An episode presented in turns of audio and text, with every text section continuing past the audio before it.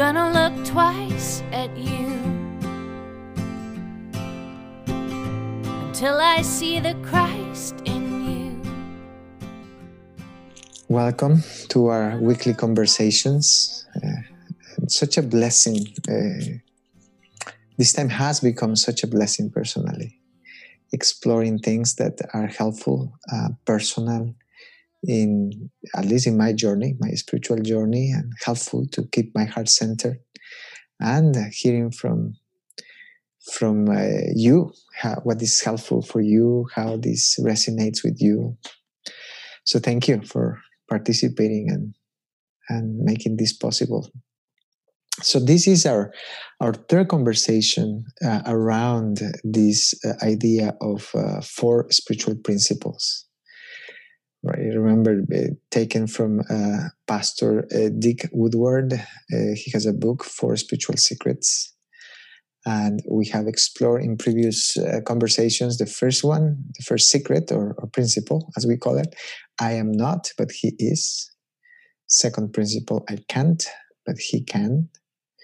And today we're going to talk about the third principle I don't want to, but he wants to. I, the, the, even just the name makes me makes me laugh because uh, oh that that speaks deep so, somewhere deep in me right? There I can see myself saying I don't want to Lord.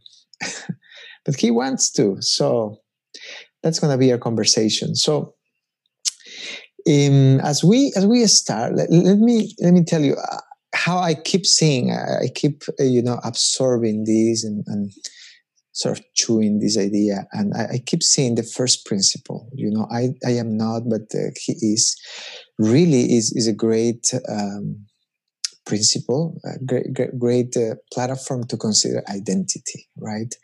Not only my, my gifts or my, my weakness. This is not about me. I'm not the center. I am not the rule to measure this is God. And, and God is actually the one who, who calls my name. And when I say he, he names me too. So I am what he says I am. And that is uh, challenging. Second principle, we talk about uh, performance and purpose what I can do, what I cannot do, all those I can't moments of life, and how God used them uh, in my life and uses them, uh, uh, and you will use them in my life to, to show me uh, a deeper intimacy with Him. And this third principle focuses on desire, you know, what I want to and what I don't want to. Uh, and when we talk about desire, I believe we're talking about something that is very deep and very profound in, in human beings. You know, it, it can go in the best direction or it can go in a direction that is not so helpful. So let's explore a, a bit that. Uh, what i will say too is it gets more complex. So this third principle touches on identity and touches on purpose. So don't see them as separated categories but kind of building so let's say the first your identity is the first formation block, right? And then what you can do comes out of your identity. So you have to consider your identity to, to see what you can do and you cannot do, right? And then you have to focus on your desire, but your desire is built on your identity and your purpose and that's kind of the complex thing to consider in this. That is uh, has been helpful for me. So let me start. I'm going to start before going to to to uh, context in, in, in, the scripture i like actually to, to tell you uh, about pastor uh, Wood, woodward's story because i think that's a good beginning. When, when he talks about this principle i think it's important to talk the context of of uh, what he he is living through or he lived through. He, he already passed i think it was 2013 so uh, he quotes Dallas Willard in the book. He quotes the, this uh, this quote from Dallas Willard: "In religious matters, nothing fails like success."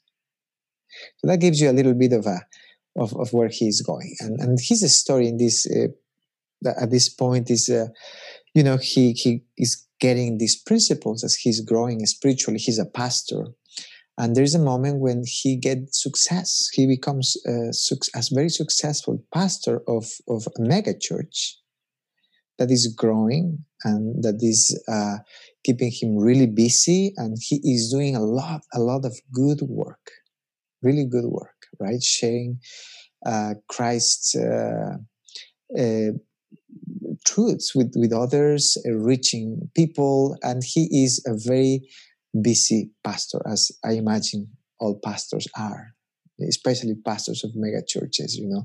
There's a lot of uh, public profiling in the sense of you know uh, he has a, a, a, program on tv and you know a lot of uh, interaction with the um, business or, or people in, in business not only in religious aspects but you, you have to read how good it was this success. But but he has this this nagging uh, element that he is becoming shallow right? Uh, and what he means is he is going to the word of god and that's what he says. But he's not going to the word of god for himself. He's going to to prepare for somebody else right? So i, I go to the word of god to prepare a sermon for sunday and and i, I hear a lot of pastors uh, in, into that and i myself sometimes discover myself into this when I, I need to prepare for something. And we all know that you know there is, is a very different uh, stance uh, when we go to to god to prepare for something right for, for a good sermon and when we are going with this freshness of i need to hear you. What are you telling me lord? Right changes the thing so he has he calls that i'm becoming shallow and he says i'm a an inch deep and a mile long right? He does a lot of things, but he is is that, and he is busy. There's nothing wrong. There's no judgment. There's no moral failure. There's nothing like that. But this happens, and in the midst of that, he also has this this uh, thing that God is inviting him to do something that uh, requires a lot of work. That is uh, kind of setting a little bit of a of a, of a training process, theological training kind of offering. Uh, and he had this sense God is wanting me to do that, but oh my gosh, that, that, that amount of work, I don't have time, I don't have time. So that's the context. And then the, his, uh, his illness, his condition starts developing. You know, a, a problem with his nervous system, and he started losing. He, he was a runner. He says that he will run seven miles daily before getting into all the busyness, right? And suddenly there's experiences when he cannot run. You know, he had to stop. His legs don't don't respond, but they will pass, right? He will keep doing, and then again, and he will pass until gets serious enough for him to start seeing doctor and they discovered this uh, I, I, cannot pronounce the, the, name of the condition but eventually he he loses movement his legs and eventually he loses movements in all his limbs. So he become a quadriplegic. And and he talks about this journey and uh, you know let me connect this a little bit with faith walking content or, or language. We talk about meaning you know we make meaning of things. So in a nutshell he, he goes a long way asking the why me and all the things right? And praying for healing. And there's a moment of encounter with god in which there's a surrendering moment. And uh, and the meaning that he gives to is is god is slowing me down. That actually this sickness is the grace of god taking me to a place uh, of of doing what he wanted me to do. that is the point, you know. He ends saying this thing. Uh, now I have time to do all the work that was needed to do that I didn't want to do before because I was so busy running to other things. Now I cannot do that. So, and there is a beautiful story that if you Google Pastor Woodward, Woodward, you will find he has a lot. I think it's called the Mini Bible College right? And is used in the context of mission work and, and very, very cool. So that's his story, right? So this principle of I don't want to uh, comes uh, out of a context of I don't want to do what the Lord wants me to do. But you know, it is not an, a, a firm frontal direct rebellion. I would say it is kind of an unconscious one. You know, I, I, I, I'm okay doing what I'm doing You, you get that. So it's a desire connected with God's purpose. It's not only I don't want entering a diet or you know it's not only about i don't want vanilla or chocolate. It is it is a deep desire. What do i want to give myself to? What is one i want to pursue? You know when he says seek my face we use that passage today in our meditation. Is is is talking about pursuing something I mean, probably the, the, the, best example is not a good one. I mean, it's a good one because of the example, but when people are obsessed with money, right? And they want to become rich, they seek money, right? That is the same meaning of the word seek my face. The Lord invites us to, to pursue Him. You know, and so it's not only to look, but to put all of our being into seeking His face. What that means for you. I don't know what the Holy Spirit is whispering. What does it mean to pursue, to seek, to, to, to, to long, to, to give myself to, to seek God's face. That's the desire of all desires, right? The desire of the center of the heart.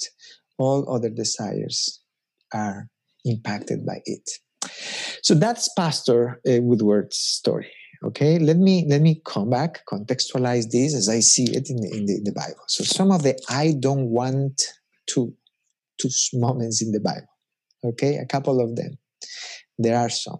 The first one, are very famous. We all love the story, and I don't know if if secretly we're a kind of scared of the story of Jonah.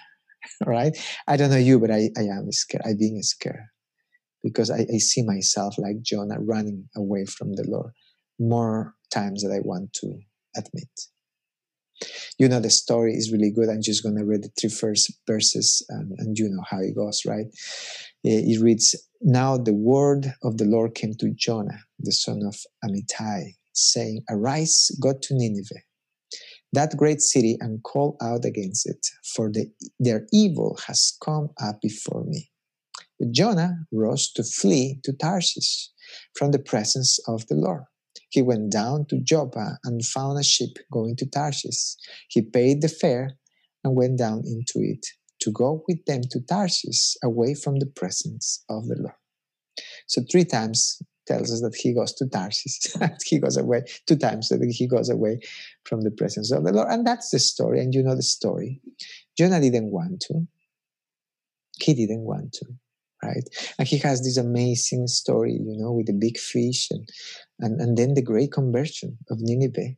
And even ends with, with a Jonah that is, is left in the scriptures undone completely, right? His heart is still a little bit confused, I, I would say. But that is one of the uh, I don't want to uh, moments in the Bible, right?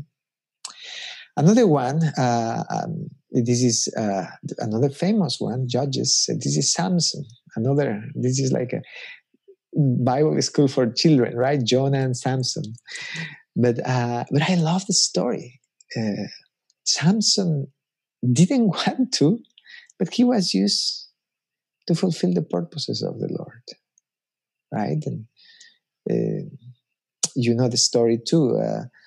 Called to be a, a judge uh, of, of the people of God, but with a very sketchy life, and you can do a lot of family of origin work too, and, and stuff like that. So Samson is a great example, and um, maybe addiction too. And he gets with bad companies, you know, he he gets with a bad girlfriend, and all the, the things happen, and uh, and he uh, eventually loses this amazing blessing that God has given, that is his strength, right? And he is taken captive. And I read uh, only one passage, the last passage, well, uh, very far from the story, uh, at the end of the story, is in Judges 16, chapter 16, verse 28. Then Samson called to the Lord and say, O Lord God, please remember me and please strengthen me only these once, O God, that I might be avenged on the Philistines for my two eyes. He had he has lost his two eyes. And in this final moment, there's an alignment of, of Jonah's heart with God's purposes, right? Sadly, it takes place at the very end of the life of Jonah. Jonah, I mean, sorry, of Samson. Samson dies, but he says that he killed more Philistines in that very last moment of the rest of his life. I don't want to, but God wants to, right? This is not super encouraging, but it is it is a reality. You know, we we get into these moments of of uh, maturity. Let's call it emotional spiritual maturity. I don't know. Another example, Jeremiah. This is a, a short passage. Uh, I don't know. Uh, it has always been interesting to me and probably is famous too. But Jeremiah 20 verses 8 and 9. For whenever I speak, I cry out, I shout violence and destruction. For the word of the Lord has become for me a reproach and reason all day long. If I say I will not mention him or speak any more in his name, there is in my heart as it were a burning fire shut up in my bones, and I am weary with withholding it in, and I cannot. You know, those famous verses of Jeremiah, tears, the prophet of tears, right? That um, yeah, he is called to to be a prophet in a very hard time, and the message that he is giving is a very harsh message, and he doesn't want to. Welcome to the human being part of all of us, human being kind. I don't want to give bad news. I don't want to do this. But uh, there is this uh, beautiful picture, and you know, there is a burning fire inside of me. When I don't say it, I cannot hold it. God wants. Finally, another I don't want to moment, probably the, the, the most important, I think, is the moment that maybe we all uh, followers of Christ have gone at least one time in our lives. Christ Himself right? Luke 22, 41, 43. Remember, Christ is fully human and fully Son of God. And there is a moment of struggle before the cross with the awareness of pain and suffering, probably. Maybe the awareness of, of, of feeling the absence of the Lord uh, in his life. There's the struggle in Gethsemane. And Luke 22, 41, 43 read. And he, Jesus, withdrew from them, the disciples, about a stone's throw, and knelt down and prayed, saying, Father, if you are willing, remove this cup from me. Nevertheless, not my will, but yours be done. And there appeared to him an angel from heaven, strengthening him. You know, this is a perfect example. Obviously, it's Jesus' example. But you know, in this example, we don't know how this struggle, how long it lasts, or, or how, we know that it was deep and hard. We have the, the, the sweating blood uh, point in, in, in some of the accounts of the gospel, but what we know here is that there was a part of Jesus that didn't want to right? And he was able to present that, that part to God. In, it, it was not easy, it was a struggle. And he was able to surrender that to the Lord and actually embody this uh, principle of I don't want to, but the Lord wants to. And you know, the Lord wants to. I love that this passage it comes and there appear to him an angel from heaven, strengthening him. Didn't mean that it took all the pain away and the suffering was less. It just strengthened him to to face to face what what he didn't want to face. This is sobering, guys. This third principle is for people who are growing, right? It, it goes uh, identity is, is we we need to start there and to know that we are the beloved. Remember. Uh, that he calls us the beloved. That is the, the ontological voice of God for calling our name, our identity. And then we know that there is some purpose in us, and there's some things that we, we do. And, and now we know that that there is also a part in us that don't want to. It's probably this is the the real impact, uh, or part of the impact of, of the fall. The part in me who does not want to. Anyway, here we have that's our context. Let me give you three ideas uh, around this principle. I don't want to, but the Lord wants. Want to. First, God, God's purpose for us versus our purpose for ourselves. You know, that sounds very straightforward, right? Uh, but, you know, just consider the, the journey, the process, and the tension of discovering God's purpose for us. What an adventure is this? You know, as, as a, a younger believer, young believer, I remember that being, oh my gosh, the main question what do you want me to do, Lord? What is my purpose?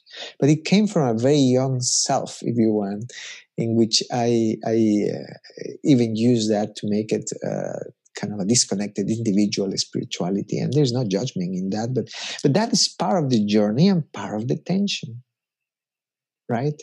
And then over over time, keep we keep growing we keep living. I don't think that we can discover our purpose intellectually only but we discover our purpose experientially. We have to live our lives to discover who we are fully and what god is god's purpose for us. And um, it's, it's such a beautiful uh, journey for me. I mean, really, I always say after salvation, the best gift of God is purpose.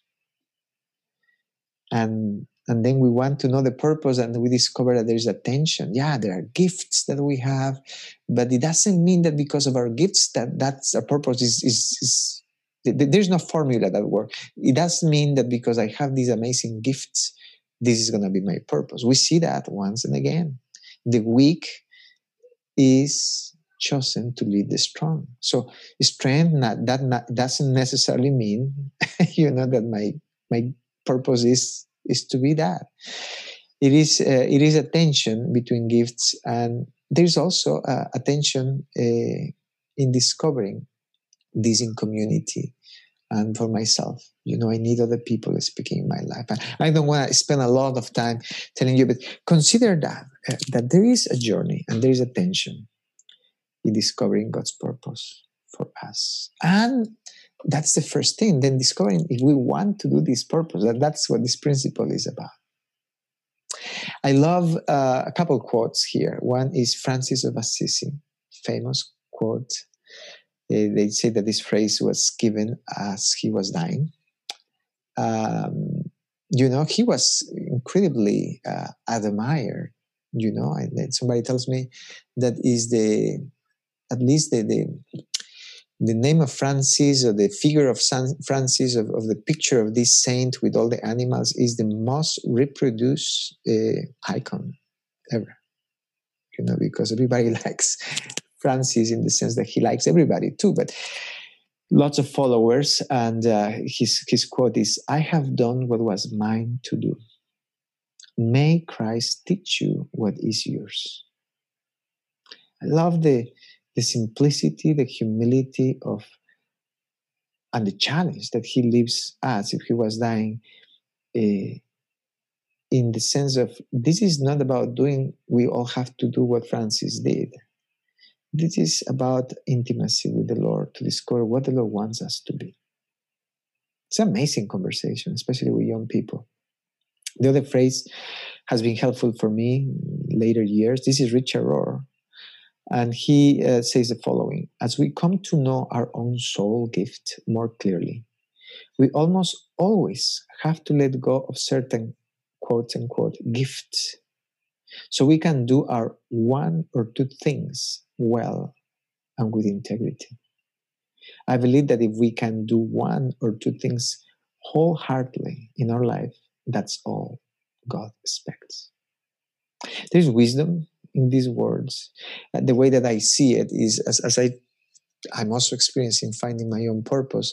I discovered that I started my journey like a beam, you know, a big light, trying to to bring light as much as I can, doing everything that I can, you know, teaching, evangelizing, praying, doing everything. And that's okay. There's nothing wrong with it. But as years keep going, I, I feel that I am kind of condensing, becoming more like a laser right? and I want to do one thing or two things in such a way that are like Francis that was mine to do. I love that picture. I believe this is a great conversation with people who are kind of in the second part of life too. You know, what are the one or two things that God has called you to do? There is some context and history to think about it. And in the midst of that, God's purpose versus our purpose, right? Tension. See, that is the first thing to consider. Second idea God steadiness and our distraction right? And we think about our desires, right? God, God's purpose will endure. Now, we tend to be distracted by our, our own desires, successes, failures, gifts, needs around us, experiences, and some of that that we talked uh, a minute ago in the first idea. But um, yeah, we are very distracted beings. I don't know if that happens to you. I am very distractible seasons of life, uh, success is a very good distracting thing. And then failure too. Oh my gosh. I, I lose sight of purpose because I'm good at it or because I'm bad at it. So, thinking that God's purpose is gonna endure no matter my distraction, it's a good centering idea allows me to be less emotionally attached with my distractions. So if I say no to this invitation and is God's will for me to follow, uh, don't worry, it will come back. Very helpful at some point, right? Because I was so scared to say no because I will miss the train, the bus, whatever it is, right? Uh, knowing that God is the one who steadily will fulfill his purpose. I, I love uh, David saying, You will fulfill your purpose in me. What a sobering, peaceful thought. God will fulfill his purpose in me. So then, in the midst of these desires, okay, we got to zooming into desires. Consider the powerful influence of desires, right? They propel us into alignment with God or misalignment with God. So you have a psalm that talks about the desire of your heart and how God will give the desire of your heart. And then you, you have, I think it's James talking that desires, you know, eh, is, are evil desires what lure us into a darker road, right?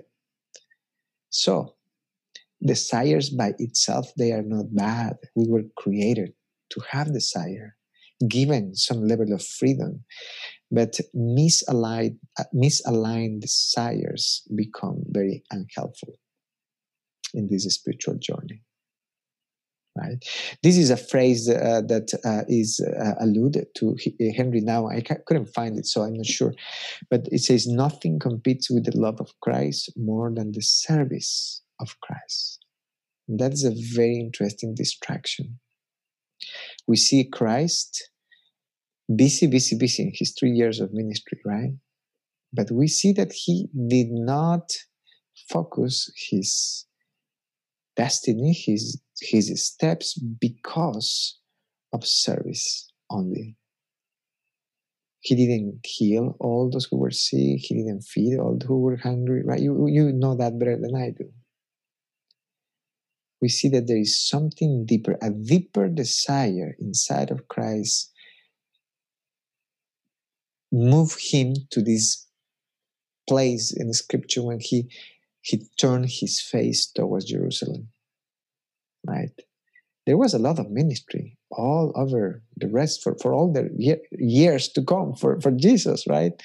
But he knew that he had one purpose that was beyond service, or the service as we understand. This other phrase is uh, Brian Gowen. He's a friend friend of mine I haven't seen him in a few years, but uh, he's a, a, now a chaplain in, in Methodist Hospital, and he used to tell me this a lot. I don't know who he, where he get this from, but he used to tell me we must not confound our devotion to the Lord of the work with our devotion to the work of the Lord. So you see, it's, it's just a, a subtle change You know, we can get lost in the work of the Lord and miss the Lord of the work. That is burnout. Many pastors, many people in, in ministry sometimes face that. Okay, final final uh, point: God's alignment versus our own resistance. Nobody, nobody like to be taking uh, to, to his desire not to be fulfilled. Right? Nobody. we want what we want, and when we don't get what we want, we resist. That's all. No judgment is the way that it is. We resist God's alignment. It's a struggle. And yet we have to remember that this is struggle, that this is spiritual life. Jesus have to learn obedience. And he did it uh, through suffering. The love of God is never at stake, but there is a struggle. Jacob is an example of a struggle with the Lord. And um, yeah, the resistance of God. So, what do we do? Alignment takes place as God makes us face our fears, our weakness, and our misalignment, misaligned desires. Only then freedom comes, and that freedom comes through surrendering. When we are able to surrender the only thing that God has given us completely, our will. Not my will, but yours be done, Lord. That is the strongest, most powerful, I believe, moment in our spiritual journey. We learn that surrendering. I cry out to God Most High, to God who fulfills His purpose for me. That's David in Psalm 57. And what we know is that freedom and joy is found in this alignment with God. You know, that you could see uh, one of the many ways to see it, but um, Jesus' death and resurrection, in a way, is this surrendering, complete surrendering of everything, every will, every desire and then the resurrection in which God brings up a, a, resurrected desire, a resurrected identity, a resurrected self. So I don't want to go through this process, but God wants to. And God wants to because he's God and it's, it's his will. And I have to trust that his will is God, is, is, is good and is loving and is best for me. I remember, I finished with this story very briefly. I remember when I started uh, walking with, with Christ and have all these ideas, and the, the beginning of my own prayers were very conditioned, very, very, very real, very uh, sincere, but also conditioned. I, I like this, I like that, I would like this, you know. And I, I remember like if God will be uh, painting my room, right? And, and I will say, okay, thank you for making giving me this new room, Lord. I love that you give me this. Okay, you're gonna paint this room red, right? Because red is my color, right? Um, and are you sure that you're gonna paint this room red? And I will say Jesus didn't respond you know he will be silent until he will start painting and i will start seeing that he's painting the room blue not red. And then i say lord hey hold on for a minute. This is wrong. Something is wrong. You're doing blue. You, you, you didn't hear me well. I know myself right? What i like my desire is red and he won't say anything he will continue silently painting i try to argue with him I try to maybe yell at him. I try to cry. Nothing changes. He's painting blue. I don't have anything to do but to sit and I don't know, maybe cry because of my the will of God is not good for me, whatever it is, right? He's just painting in blue. Until I start seeing a little bit of what he does. And then I start seeing blue. And I start noticing blue. And I start changing and I can say to the Lord, Lord, I never knew that blue was so beautiful. So beautiful. In a way, I could say that I don't know what I want, but I can trust that He knows. So let me stop right here and invite your comments. I don't want to, but God wants to. How is that for you?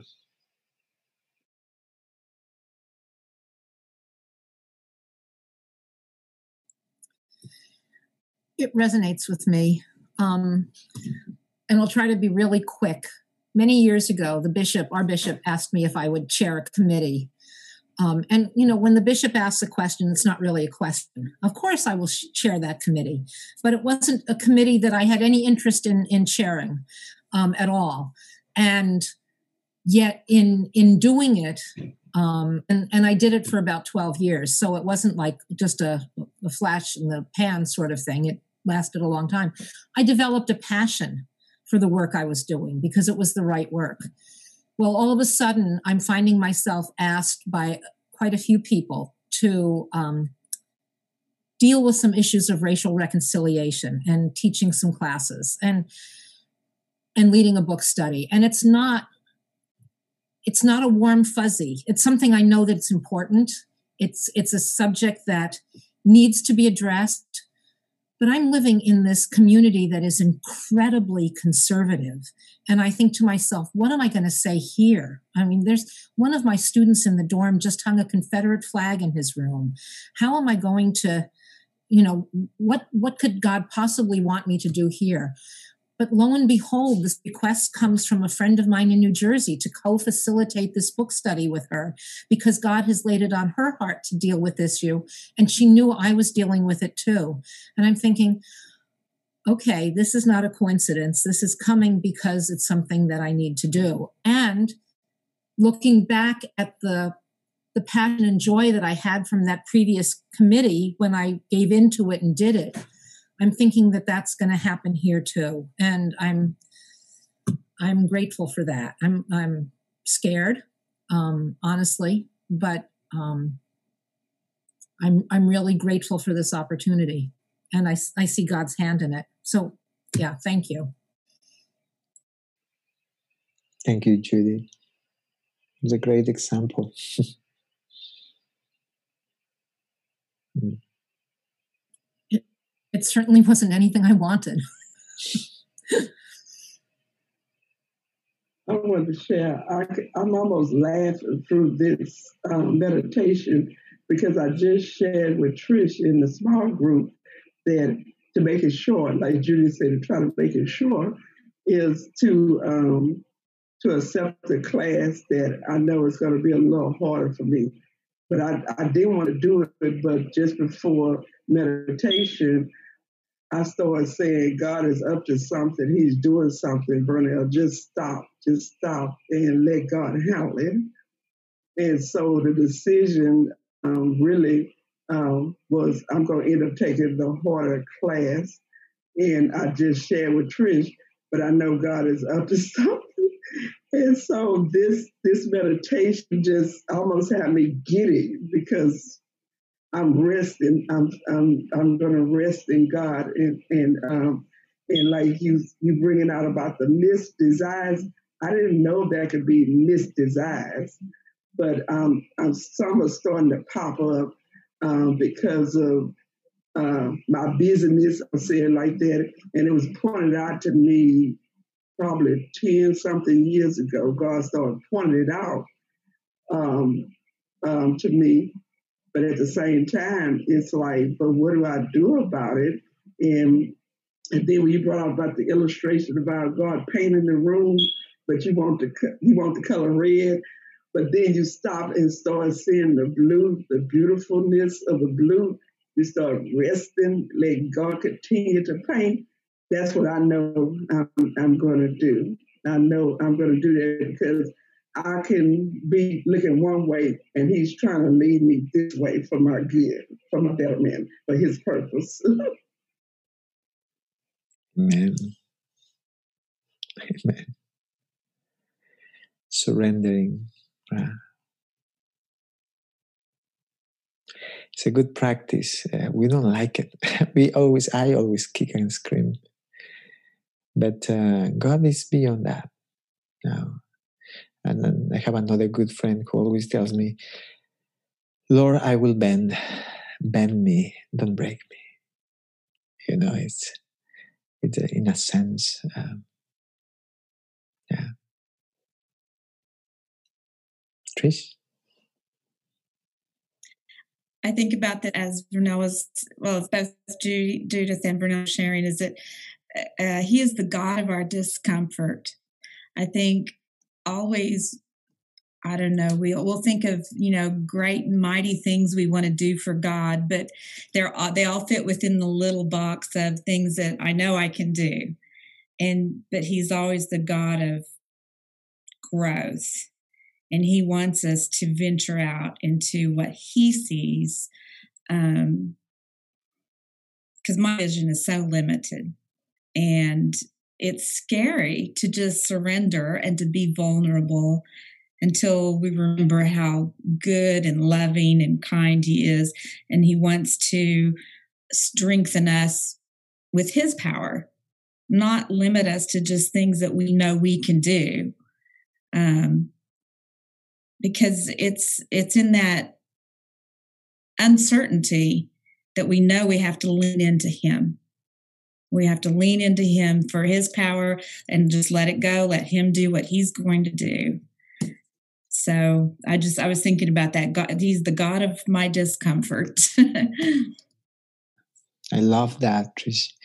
I'm gonna mm. i'm gonna uh, quote you the lord of my discomfort. Indeed. Yes and my comfort, but also my discomfort. It's so easy sometimes to go to the, oh, this is not God because it's not, there's no comfort. And, you know, we can be at peace in a very discomfortable, uncomfortable place. I love that. Yeah. Thank you for sharing. Sul, do you have something that you would like to, to add? Uh, just that, um, you know, I I think it's important for us. I know it's important for me to come to terms with um, the reality of my rebellion. Um, because I think, you know, I often think, well, you know, I turned to the Lord, I gave my life to Him, and um, so I, you know, why do I desire anything but His way? But the reality is there's still rebellion there.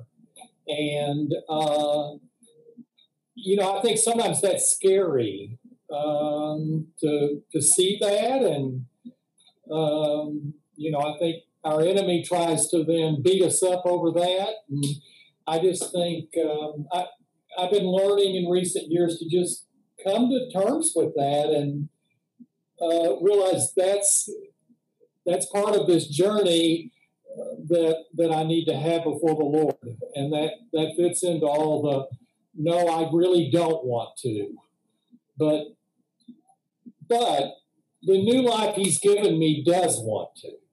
So it's just uh, yeah. leaning into that.